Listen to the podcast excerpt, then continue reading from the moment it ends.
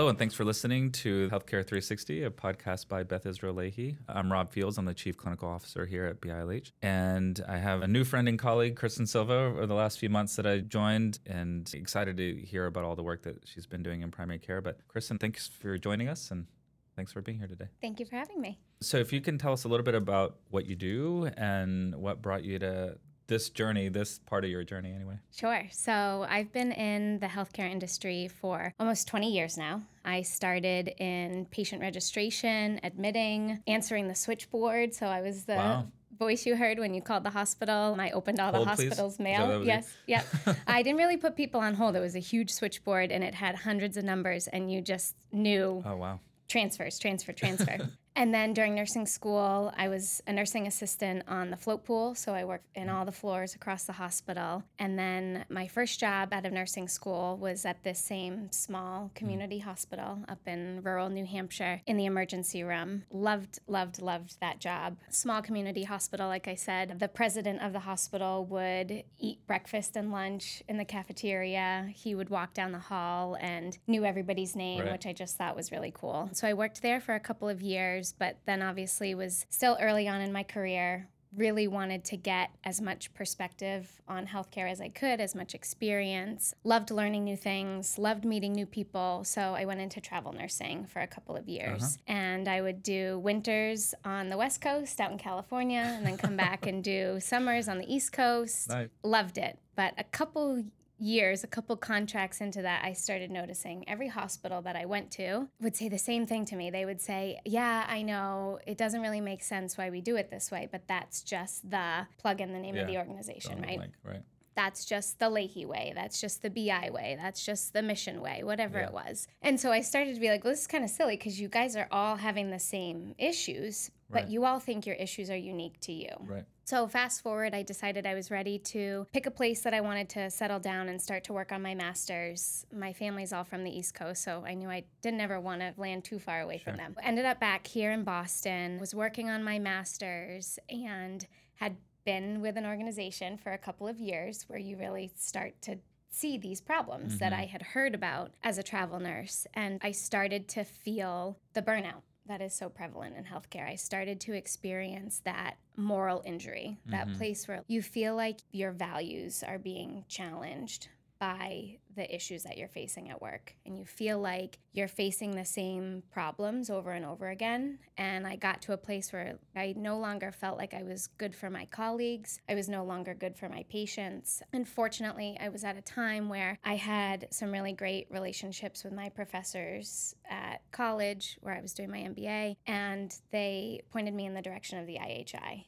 and I think we all have these pivotal moments in our mm-hmm. career that we look back on and go like, wow, that was a turning point or a launching point for me. Right. So I got involved with the Institute for Healthcare Improvement. Their office used to be right around here somewhere. It's actually was in this space. Okay, that's what I thought. I walked in today and I'm like, yeah, yeah, this is actually. Oh my gosh, space. this is really weird. I think this is where the yeah, IHI used to be. So, anyways, Kevin um, sits in Don Berwick's old so office. So cool. That's why there's so much good energy here. So yeah, I got involved with the IHI, and it really gave me my career back. It gave me back who I was. Right. I love people. I love to help people. And I felt like I was no longer a part of the solution, I was mm-hmm. part of the problem. And so the IHI not only taught me leadership and organizing and change, but they create a safe space for people to practice those right. skills. So I did a lot of work for them over a number of years, helped run some global campaigns, did a couple of different coaching programs. So I got to network with people across the country in different yeah. leadership roles in healthcare. And that job led me to Lahey Health, where I started in 2017, and I've been here ever since. And I choose to stay here even as we've grown because at its core still has that really community feel. So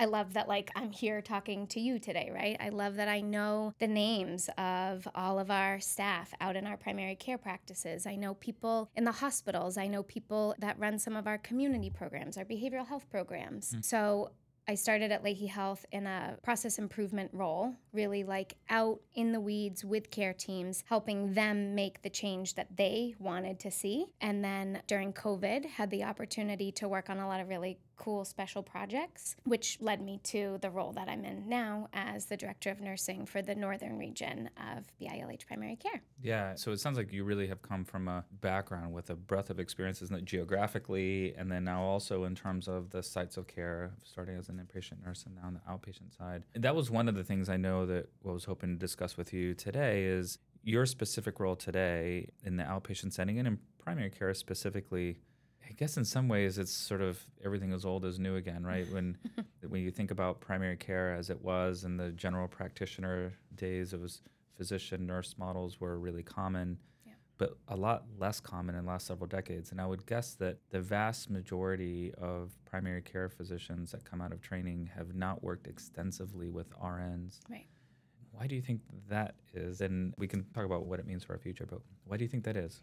Yeah, so I always like to try to understand the evolution of mm-hmm. how we got to where we are and sort mm-hmm. of peel back things. And like you said, historically, the provider physician nurse model was always there. But I think in primary care, it used to really just be a doctor out in the community right. caring for his patients or her patients, sometimes in their homes mm-hmm. more often than not. And now our physicians and our advanced practice providers have such large panels and they're caring for patients in an office setting. But it's sort of evolved over time where it was very provider centric. And these offices were small and maybe they had one or two people on staff, right? Mm-hmm. And nursing has been a long standing part of the inpatient care delivery model. But we've seen lots of changes in the primary care delivery model over time. And I don't know that nursing historically has always been a part of that. And so I think we have a really great opportunity now to just help our primary care providers and our care teams out in the community understand the unique role that nurses can play in primary care and really help design what that team based care can look like. Before we lose that thought, I would love to understand at a high level anyway, what is that role now? And we'll dive into details in a bit. But. Yeah. So, you know, as nurses, I think we're uniquely trained to think about the whole patient and really meet them where they are, right? Providers, physicians, advanced practice providers are focused on diagnosis and treatment, right? Let's take all the data, let's make sure we make the right diagnosis, and let's get this patient on the right treatment plan. As nurses, first and foremost, we come in and we see the person, right? We mm-hmm. think holistically about the patient. And so in the primary care setting, I think the role of the nurse is really to come in with that wraparound care to supplement the important work that our providers are doing around diagnosis and treatment, but then to help understand what is the patient's comprehension of this really complex chronic disease. Do they understand what it means to have diabetes, like right. in their body? Do right. they understand what that looks like? And nurses are well positioned to help a patient break that really complex concept down and then also meet the patient where they are. So let's talk about what does your lifestyle look like at home? What does your home environment even look like? Mm. So I think the role of the nurse at least for helping to manage chronic complex conditions like diabetes and hypertension is, you know, every few months you're coming in to see your doctor or the right. nurse practitioner to talk about the medications that you're on and let's, you know, run some labs. But then maybe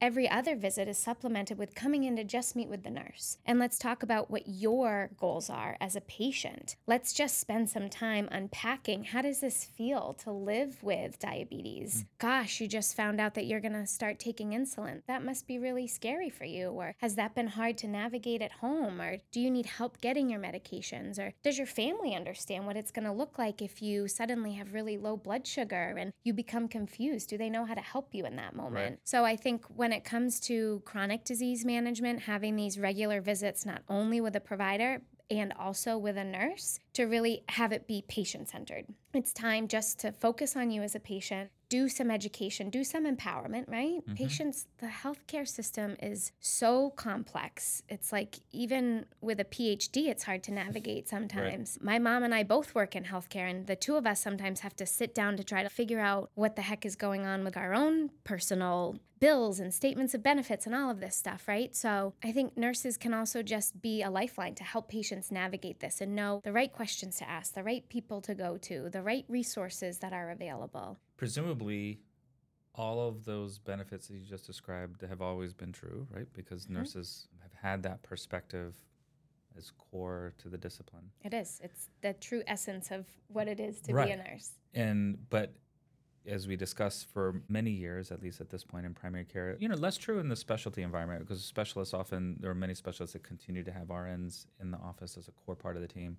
As we discussed, less true in primary care. So why now? Why a resurgence now, or why is BILH reinvesting in nurses as part of the primary care team and not let's say 10 years ago in quite the same way? Yeah, uh, well, I think specifically for us at BILH Primary Care, we finally just have the economies of scale to really come together as a true system and see the opportunity to invest in this as an organization at an organizational level. I think maybe historically, when you had just individual private provider practices, panels were maybe smaller. 10 years ago, care was maybe less complex. And so a provider was able to care for a couple hundred patients on their own. I think care is so complex now, and we really, the opportunity, right? I think change, you can see the opportunity, but you have to wait till the culture is ready to accept it. Sure. You can see the leaky faucet dripping, but you have to wait till you have a bucket there to catch it for people to be ready for it. And I think a term that is used a lot is disruptive innovation, right? This concept that, like, you have to wait for things to just get so not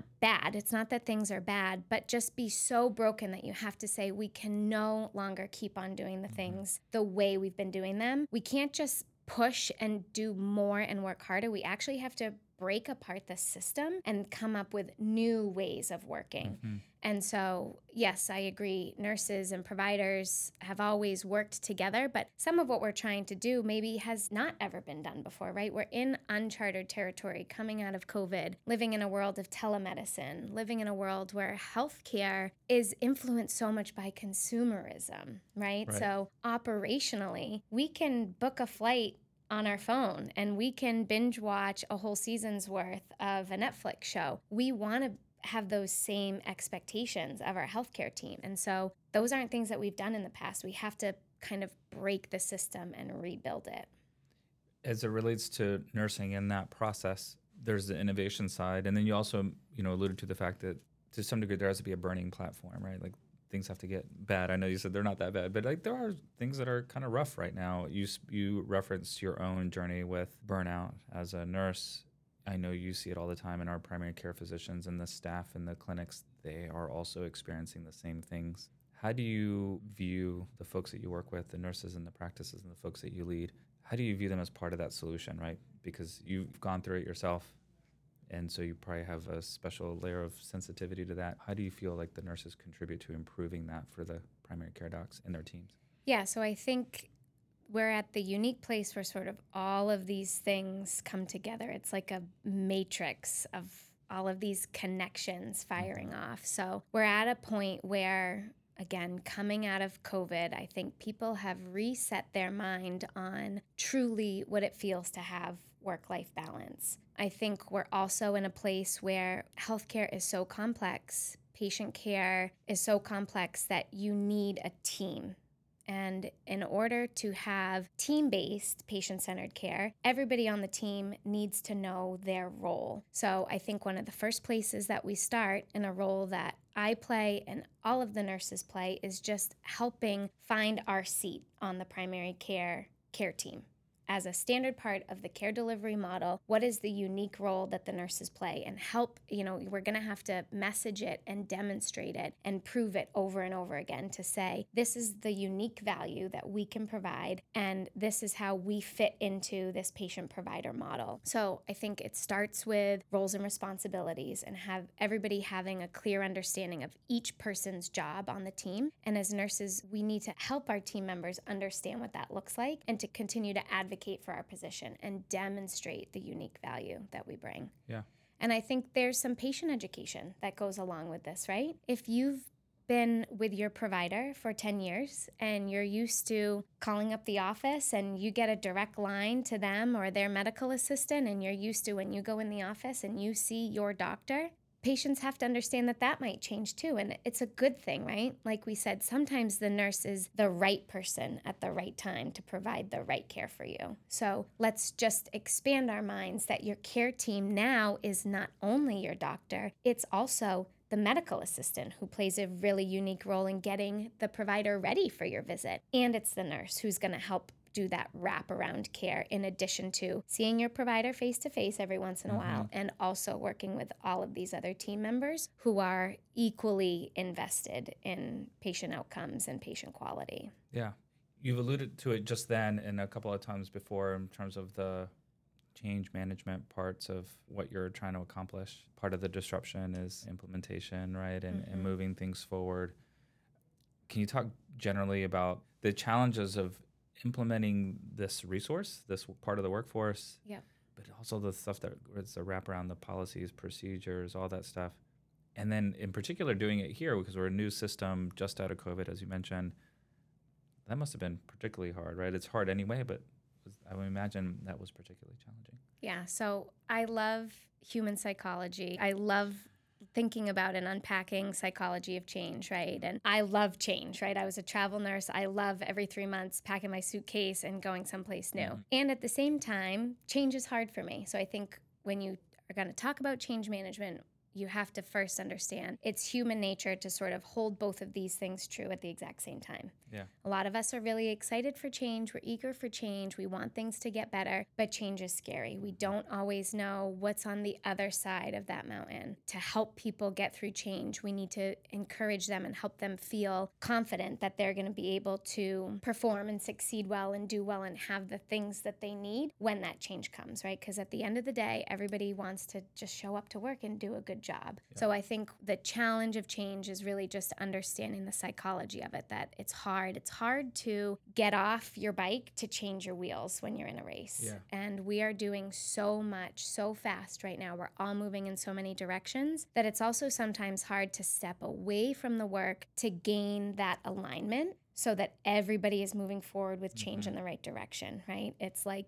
geese flying south mm-hmm. in the winter. They all form a V. They all know the role that they play. They all take turns leading, but they've got to come together on that alignment. So I think for us as a system, I'm really excited to see us coming together, having alignment at the system level and having those goals then cascade down to each of us in our individual units. I think we lose that synergy and scale. We lose the true essence of coming together as a system if we don't take time to figure out how to work as one. And then, in terms of change management, one of the other challenges I think that is not as prevalent in like the manufacturing process improvement world, but is true for us in healthcare is data, right? So when you're working with teams around change, you need to make the change evident. People need to see it, they need to feel it. You need to make it visible and tactical and tangible. And because we are such a human process, sometimes it's hard to get in the moment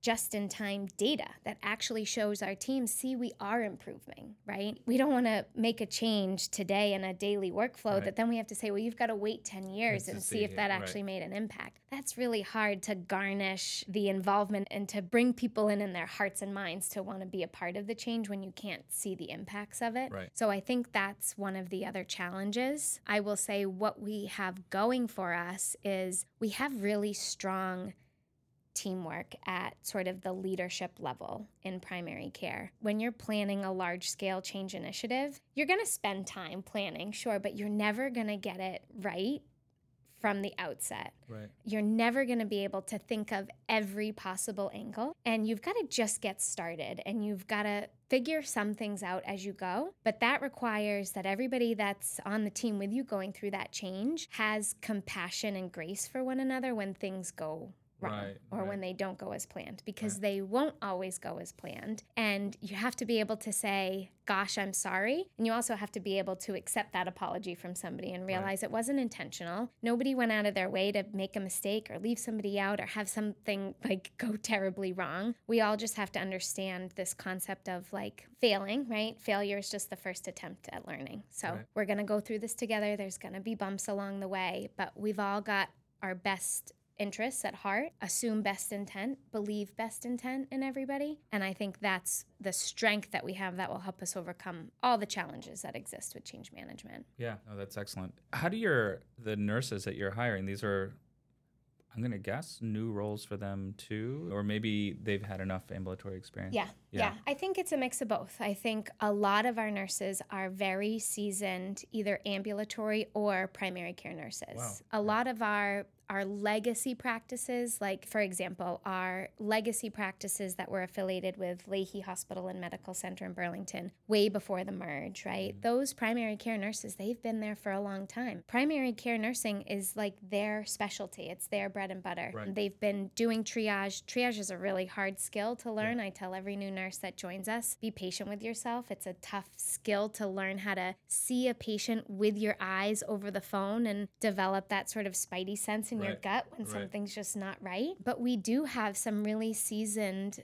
nurses that primary care is their specialty. And then I think we have a lot of nurses who are either new out of nursing school or they're coming to us from the inpatient setting hungry for a change, a different pace. It's not to say slower. Primary care is very busy. Yeah. It does not stop all day long, but it's a different type of busy. It's a different type of acuity, right? It's a different type of emotional toll that it takes on you. In the hospital, it's like hot and heavy all at once, right? You have a patient that you're taking care of on your shift for 12 hours or for one or two days back to back shifts. And then, you know, you have a couple days off, you go back to work, and that patient's hopefully been discharged and moved on to their mm-hmm. next, you know, thing in life. But in primary care, we see these patients, even in some of our family medicine own the practices, for their whole life. And that takes a different toll, right? You mm-hmm. really build rapport with mm-hmm. these folks and you see their challenges, right? Because again, in the hospital setting, we've removed patients from their day to day life and we've sort of,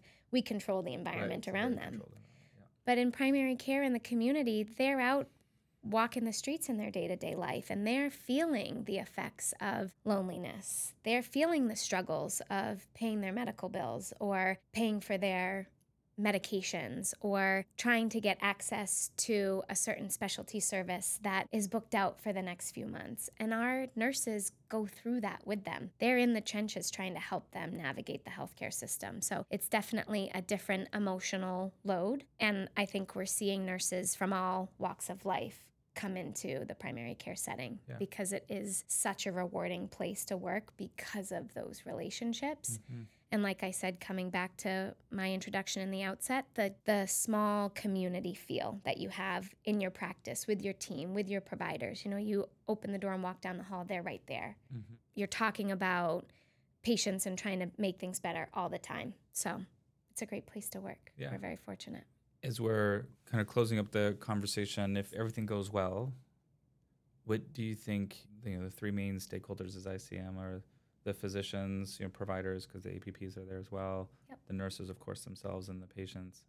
What do you think they would all say about the experience of nursing and primary care if you execute on your vision the way you want? Yeah, that's a great question. I think patients would feel trust at the end of the Mhm. day. I think they would feel confident in their care plan. So I think that triangle the nurses, the providers, the patient I think it begins with a good experience for all three of them, right? So, good experience for our care teams at work, right? So, if we can clean up the inefficiencies, if we can remove all of those process breakdowns, if we can overcome the moral injury that Mhm. some of our health systems are facing, if we can optimize the care team. So, providers and nurses are like cooking with gas and they each know each other's role and they're sort of smooth sailing together. Then, when our patients come into that equation, they feel like they're part of a really well oiled machine and they trust the care that we're prescribing to them. They trust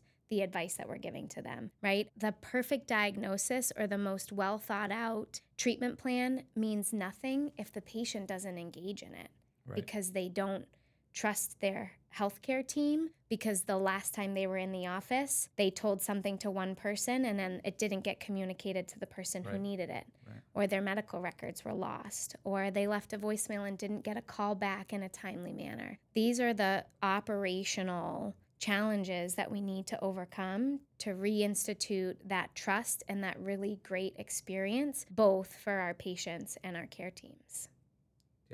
Yeah, that sounds awesome. Great. It's going to be great. no, it is already great, right? It is We're- already we're- great. Yeah, We're on the way. Yeah, Yeah. we're definitely on the journey. Kristen, thank you for what you're doing and for joining us today and setting a vision for what you're working on. You and the team, right? The broader team are working on, and Yeah. I appreciate you taking the time. Yeah, thank you for having me and thank you for being here at BILH. Excited for all that we're going to accomplish together. Yeah. So, folks are listening, please rate us on your favorite podcast platform and uh, leave any comments or suggestions for future episodes. Thanks for joining us.